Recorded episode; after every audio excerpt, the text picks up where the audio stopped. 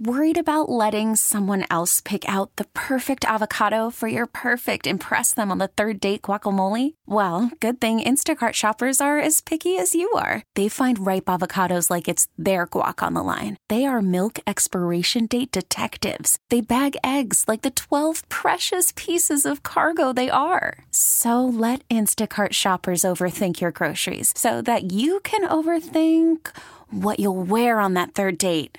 Download the Instacart app to get free delivery on your first three orders while supplies last. Minimum $10 per order, additional term supply. Hey, Rob Bradford here. I have set out on a mission with my good friends at FanDuel to prove what I have known for some time baseball isn't boring. Now I have a daily podcast to prove it with some of the most notable people in the baseball world screaming baseball isn't boring from the mountaintops or at least agreeing to come on our show. Players, managers, GMs, and yes, even the commissioner of baseball, Rob Manfred. It has been a constant wave of baseball's most powerful voices. So join the revolution, subscribe, and soak in Baseball Isn't Boring. Listen on your Audacy app or wherever you get your podcast. You'll be glad you did.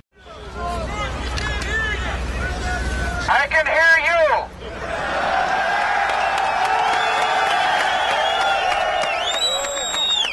I can hear you. The rest of the world hears you. And the people and the people who knocked these buildings down will hear all of us soon.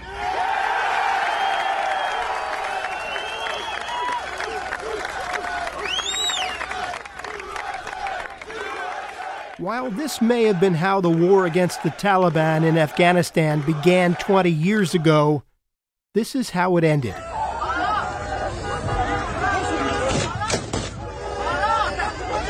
Chaos outside the airport in Kabul as U.S. troops continued a near round the clock evacuation of Afghan refugees and U.S. citizens following the collapse of the Afghan government. This uh, this is an unstable moment in Afghanistan's history, and there's not much the United States can do about it now. This week on 880 In Depth, understanding the events in Afghanistan, how it happened, and why what happens a world away does actually matter here at home. Plus, how U.S. veterans who served in Afghanistan are feeling as they watch this unfold. All veterans should hold their head high. They did their job. They did their job well. They should be proud of what they've done. This policy failure is in no way a reflection on the great work that our veterans have done.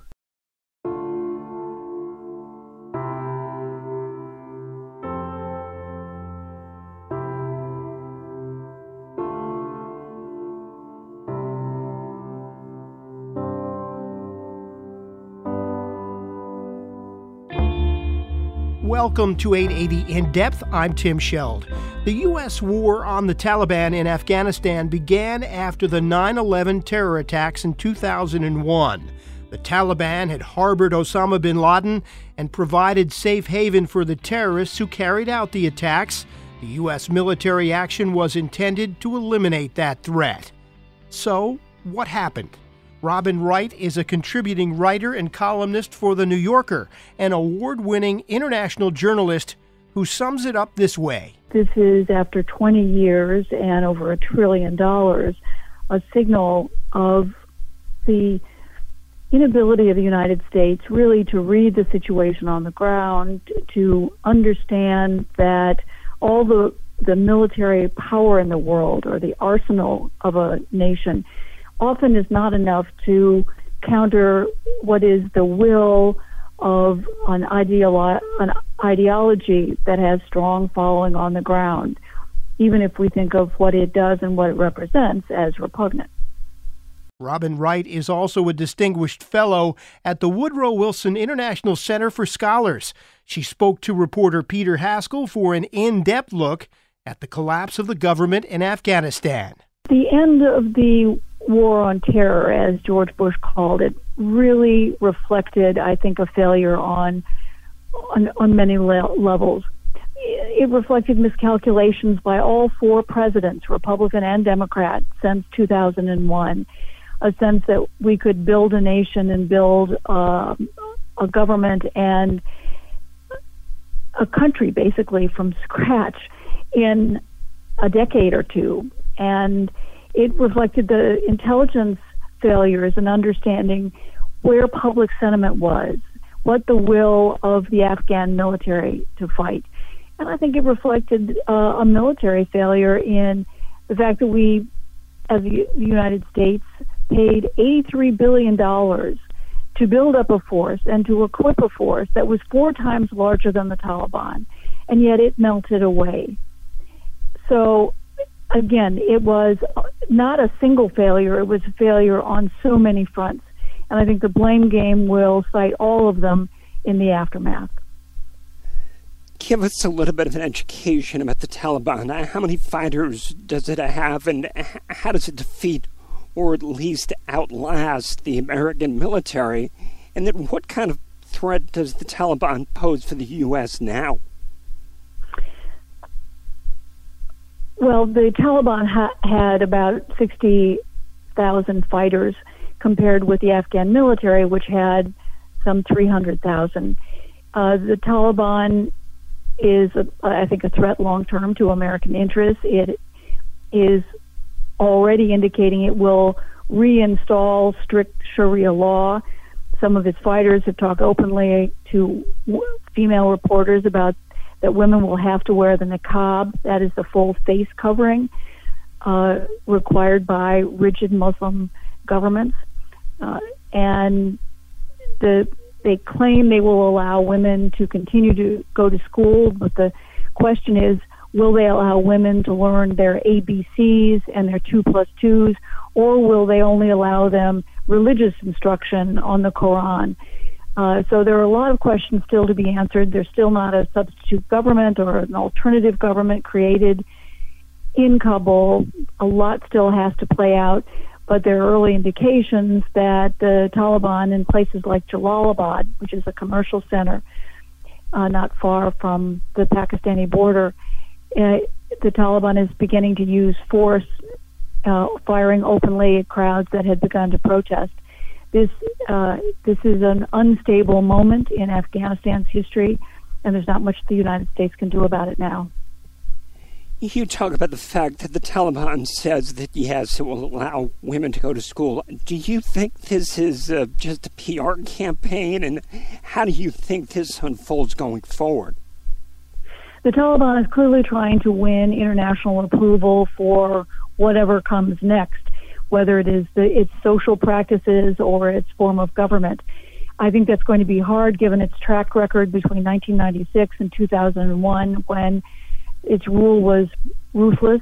I was first there in Afghanistan during the Taliban rule, and uh, I there were heartbreaking images that remain indelible in my mind of small boys working on the streets of uh, towns and cities because their widowed mothers were unable to go out in public, unable to garner an income, or even go shopping uh, for food. The the checkpoints of the Taliban leaders uh, as you drove through uh, Afghanistan were festooned with the audio and videotapes that were pulled from what were viewed as contraband um, media.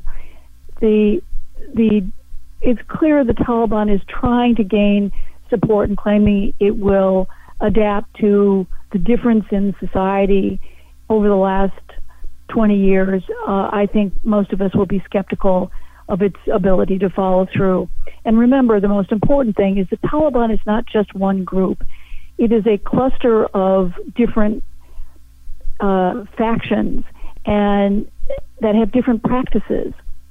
So the idea that it will be uniform in the practice of government or its security mechanisms is unlikely. We've been hearing for years that we're fighting the terrorists there so we don't have to fight them here. Now that we've stopped fighting them there, what happens here? The real danger is that the Taliban will allow the return of Al Qaeda and other like minded militants to Afghanistan. Uh, many of these groups will look for safe haven, ability to rebuild, a place to organize their propaganda, a safe haven, a sponsor and that is almost uh, certain to happen. The question is, will the Taliban try to prevent uh, any of those groups from engaging in attacks on the West? And will be able to, as these groups are independent? Uh, after all, it's been reported that the Taliban wasn't fully aware of the Al Qaeda plan to attack both the World Trade Center in New York and the Pentagon in Washington. So there is the, the long term danger that Afghanistan becomes once again what it was in the 1990s. What, if anything, can the U.S. do about this? The United States has limited options right now. The fact is, with the U.S. withdrawal and the pullout of many of the people, the Afghans who helped us, that our intelligence on the ground, our ability to know what is happening, uh, whether it's politically, militarily, in terms of, of societal life, will be limited. Uh, we still have air power that we could use, but that's ineffective, I think, in uh, at this point.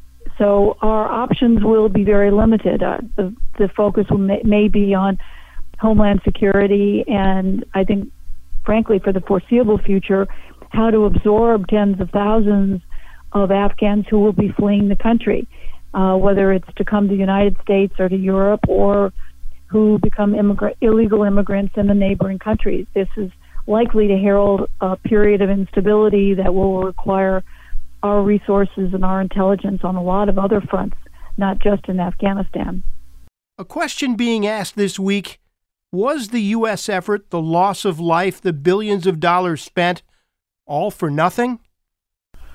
Well, one of the big questions is whether the United States will be able in the near future to be to organize the kind of coalitions it had in Afghanistan and Iraq.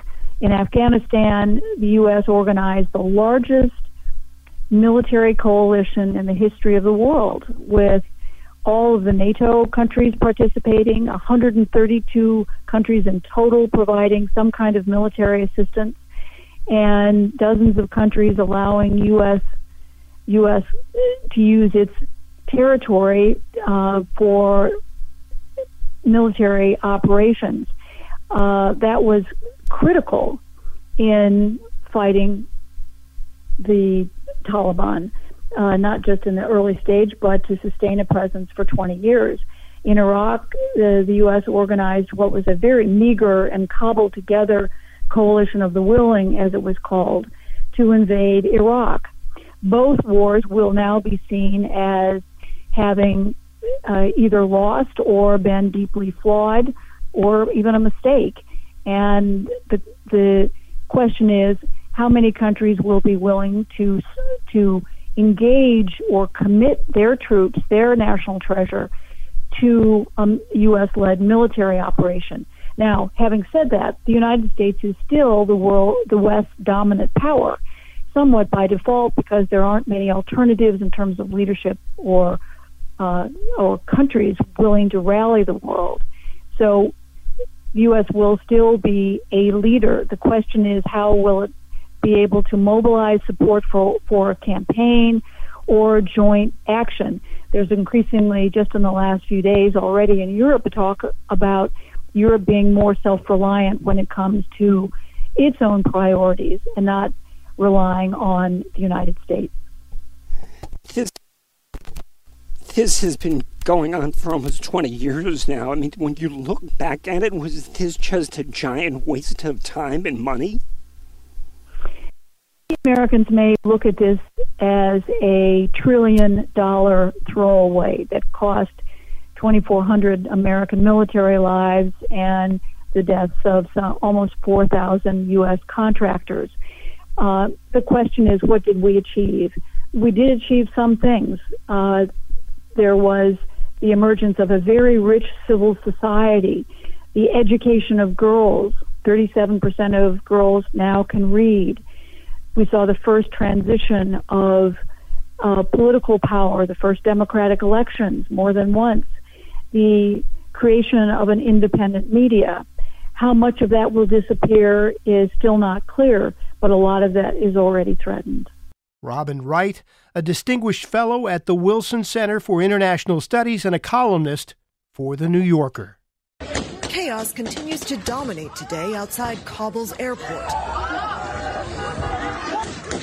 As Afghans try desperately to flee their country. They first have to get through checkpoint after checkpoint, manned by Taliban fighters. Some firing shots and beating people back. The events playing out in Afghanistan this past week were especially raw and painful for U.S. veterans, service members who spent time there and served over the past 19 years. The, the most important takeaway is that all veterans should hold their head high. They did their job, they did their job well, they should be proud of what they've done. Retired Army Colonel Jeff Cantor. He served in Afghanistan in 2009 and 2010 it's easy to find his photo online from that tour of duty. He's seen with a broad smile on his face, reaching down to shake the hand of an Afghan boy outside Bagram Air Force Base. Jeff Cantor now runs the New Jersey Veterans Chamber of Commerce, helping veterans start and support small businesses. He spoke this week to our Peter Haskell for 880 In Depth this is absolutely not a military failure. You know, the military did their job. All of the service members that deployed to Afghanistan and actually that were even here in the United States that had a, a, a role to play in the fight did their jobs and did their jobs well. You know, they kept the American people safe for 20 years, and uh, there wasn't a, a terrorist attack planned out of Afghanistan that happened on our um, our homeland during that entire time. So our troops did their job and, and did it well and did it with honor. You know, this is a policy failure. Uh, I'm not going to get political at all, but oh, th- this is truly a policy failure.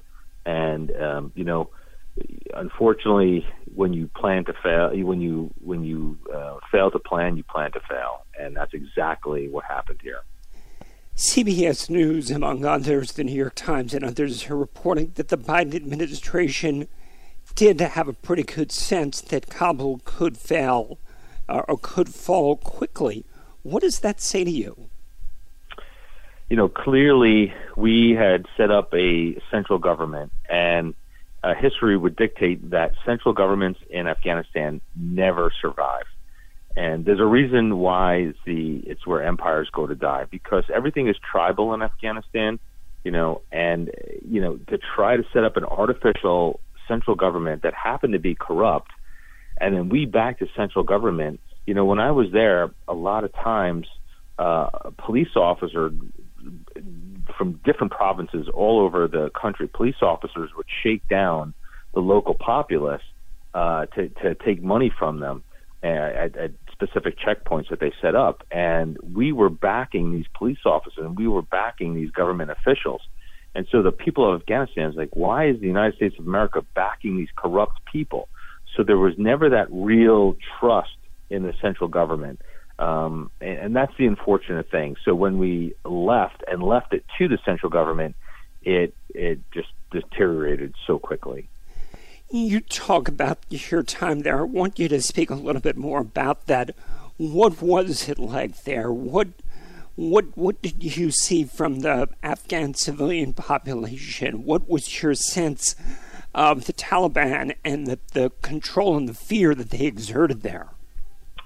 Well, from my experience, you know, obviously it's a very austere environment in Afghanistan. It's actually uh, naturally such a beautiful country with uh, valleys and, and the mountains and, and the rivers. It's really remarkable to look at. Such a gorgeous place. But the problem is the the people. Um, a lot of them couldn't be trusted, especially the ones in government, right? So you had the provincial governors that were there, and they would they would select their chief of police, and and it was like a giant Ponzi scheme. So the chief of police would have to pay for his position uh, to the uh, provincial governor, and then any police officers that he hired, they would have to pay up to the chief of police. So there was this giant Ponzi scheme going on in the regional governments all over Afghanistan. So it was very, very difficult to uh, have credibility at the provincial governor level uh, and at the central government level. They, you know, people knew that they really couldn't trust the government. And when I say people, I'm talking about the, you know regular Afghan people who you know, lived and breathed and wasn't in government, they they had a tough time believing, and they could not understand why the United States was were backing these corrupt people. Tell us about the people that you encountered, the civilians. What did they see in the, mili- the U.S. military there, and what did they what did they want eventually? What were their hopes, and did you hear about those kinds of things? You know, I think what ultimately what they wanted, they wanted some form of stability. They wanted to live a peaceful life without the fear of getting killed uh, by by anyone. So anyone who were see, was seen like working with the Americans were fearful that the Taliban would come back and kill them. Uh, those that were working with the Taliban were fearful that the Americans would come in and do a raid somewhere and and kill them. So there was never a sense of, uh, in certain areas of Afghanistan, let me caveat that, there was never a sense of true peace. Now, in some instances, there were, right? So for the last 20 years, girls and women had more freedoms than they ever had in, the past. Um, and, and it was nice to see that. It was nice to see that you know girls could be educated in school without fear of retribution or getting killed or maimed. Um, and and there were always problems. You know, Afghanistan had the highest number of self-immolation cases in the entire world. That's where people set themselves on fire, and that's mostly from from women and, and girls. And it, it's a very sad situation life is very, very difficult in Afghanistan for the Afghan people, uh, and they just wanted a semblance of, of peace and stability. What is especially painful is the human toll. The number of American service members killed in Afghanistan through April was 2,448. U.S. contractors killed 3,846. The number of Afghan national military and police who died numbers over 66,000. Other Allied service members, including NATO member states, 1,144. The number of Afghan civilians who lost their lives over the 20 years is over 47,000. Over 50,000 Taliban and other opposition fighters were killed. The number of aid workers lost, 444. And the number of journalists killed, 72. U.S. veteran Jeffrey Cantor reflects. I knew that the most important thing we could do is keep the American people safe. And that's what we did do, and we accomplished that mission. Uh, the rest of it was all mission creep, and we really should never have taken that that stuff on. And you know, nobody there died in vain. No American ever died in vain because they fought for their brothers and sisters on the left and right of them, and they fought for civilians to keep them safe. So they did their jobs. They're true heroes. Uh, and and this whole debacle that's going on now can never ever take that away from our heroes. With that said, what are you hearing from your fellow veterans? What have you been hearing these past few days? Yeah, it's been it's been tough for them the last couple of days. You know, we, you work so hard when you're there. You work 16 hours a day, seven days a week to try and and bring some semblance of stability for the Afghan people, the innocent civilians there. And and you do that because that's what your country asked you to do. And every single veteran should hold their head high that they were involved with really making history and helping so many people uh, live a, a good and, and, and safe life. And um, it's just this is no reflection on what the veterans did in Afghanistan. The veterans did their job; they did their job well, and they should be proud of, of what they accomplished. What concerns do you have about the mental health of some of these people, the people who are looking at this and saying, What did I do? Why did I do this? Was it worth it? Are, are you concerned about some of these people? Yeah, Peter, I am concerned of how veterans are taking this. You know, we're all sitting in front of the TV watching this all unfold, and I, I, to to almost to the veteran, to every single veteran that was there, we're all sad, depressed, anxious, just frustrated uh, at how this all ended. Um, there was there was definitely a better way to to end this. Um, unfortunately, it wasn't implemented. But the interesting thing that I found is even with Vietnam veterans, this is triggering Vietnam veterans because it's very similar to the fall of Saigon. And then when the Vietnam veterans came home, and the way they were treated by the populace was so disrespectful. Uh, we can never ever allow that to happen again. And so a lot of Vietnam veterans are getting triggered by this episode, as are uh, Iraq and Afghanistan veterans, and it's it's very sad. But you know, the most important thing to take away from this is that veterans did their job. They kept the American people safe in the homeland. Um, they they created a semblance of stability while we were there in Afghanistan, and we should be very very proud of the job that we did. And it's nothing short of amazing what they were able to accomplish. If you speak to somebody or text somebody and you sense they're in crisis or you're worried about them, what do you tell them? What kind of advice do you give them? Well, the, best thing as a veteran, the best thing you could do is call your battle buddy. Right? Everyone has a battle buddy, and you just call your battle buddy to talk it out. That's that's the primary thing you should do. Um, there are other uh, areas you could do in, in New York, New Jersey. We have a, a program called Vet to Vet, um, and the number there is eight six six eight three eight seven six five four. And if there's any veteran in crisis, they can call, and there's a veteran on the other line waiting to speak to them uh, to talk them through some of the issues that, that they might be feeling at this time. There's also the, the VA crisis hotline that they can call at any time um, or visit the VA website. There's resources there. So there are resources available, but the best thing is to speak to your battle buddy, make sure they're doing okay, make sure that they're in a good place, that they're not at risk of harm or destructive behavior. And, you know, we're all in this together. We have to look out for our brothers and sisters uh, during this time.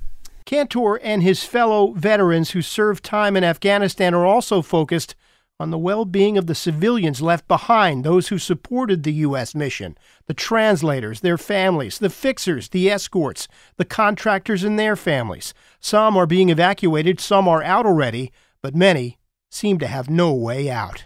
Do you have a sense of, of what might have happened to them under the Taliban? So, Peter, it's really unfortunate. I've been getting text messages and been getting uh, direct messages on social media uh, with some of my fellow veterans and, and speaking who are still in contact with uh, their interpreters or people that they worked with while they were there. And some of the text or messages that you see will just ring out your heart. I mean, you're talking about translators that worked with Americans for, for a decade now are making uh, a death pact with their children that when the Taliban come knocking on their door, instead of being killed by the Taliban, they're going to take their own lives uh, because it's it's too dangerous. They can't go out, and they don't trust what the Taliban would do to the to the rest of their family. So you see stuff like this, and it just completely breaks your heart and, and hollows your soul to see what these people are going through. And we we made a promise to them that we would work with them. They worked with us. They helped us during this entire two decade time. And we owe it to them to help them out during this crisis. And the fact that we did not plan this effectively, the fact that we left everyone behind, um, just ruins our credibility as Americans. This is not how we conduct ourselves. We always look out for, for those who, who have helped us. And, and I think that the guilt that veterans are feeling because of this, because they left their, their people behind, is is truly insurmountable, and that's why it's so important to talk to your battle buddy and figure out a way to get your interpreters out of there safely. You know, right now the only way is through Hamid Karzai International Airport. The problem is that the Taliban have set up checkpoints all around the city, so it is very dangerous. So we're trying to work through um, getting them out, uh, um, you know, th- through safely and and have freedom of passage, but it's very, very difficult right now and very dangerous. It seems the Taliban is trying to give the impression that it's a different kind of kinder and gentler Taliban than it was before. What's your sense of that? Yeah, that's a complete fabrication. Uh, the Taliban are ruthless, horrible people that uh, are the worst of humanity, and that what they're doing is biding our time, and that's what they did the last 20 years. They had freedom of movement. Pakistan uh, helped them and secured them, gave them freedom of movement uh, in the tribal areas. And, you know, that's where the center of gravity was for this war, it was in Pakistan. It was never in Afghanistan. And the problem is they'll just wait us out. And then once we're gone, then it's game on. You'll see in, in a matter of weeks the true Taliban step up and uh, start doing what they're known for, and that's just humiliating people and killing people left and right. Jeff, thank you so much for your time and your insight. Is there anything else that you want to add? Uh, Peter, uh, the only thing I, I just, the, the most important takeaway is that all veterans should hold their head high. They did their job. They did their job well. They should be proud of what they've done. This policy failure is in no way a reflection on the great work that our veterans have done. They're true heroes, and they should walk away from this knowing that they are true heroes and they helped so many people. Jeff, thank you. I appreciate it. Thanks, Peter. You have a great day.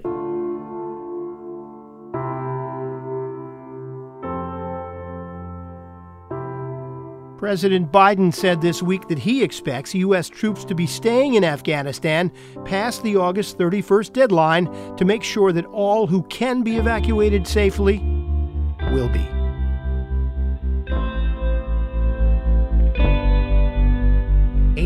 In Depth is a production of WCBS News Radio 880 and the Audacy New York digital team. Peter Haskell and myself, Tim Scheld, are the executive producers. Production assistance by Dempsey Pilot. Find us under podcasts on WCBS880.com. Subscribe wherever you get your audio. Just look for 880 In Depth. Thank you for listening. Be safe. And we don't say it enough but to those who serve in the military or have served, thank you.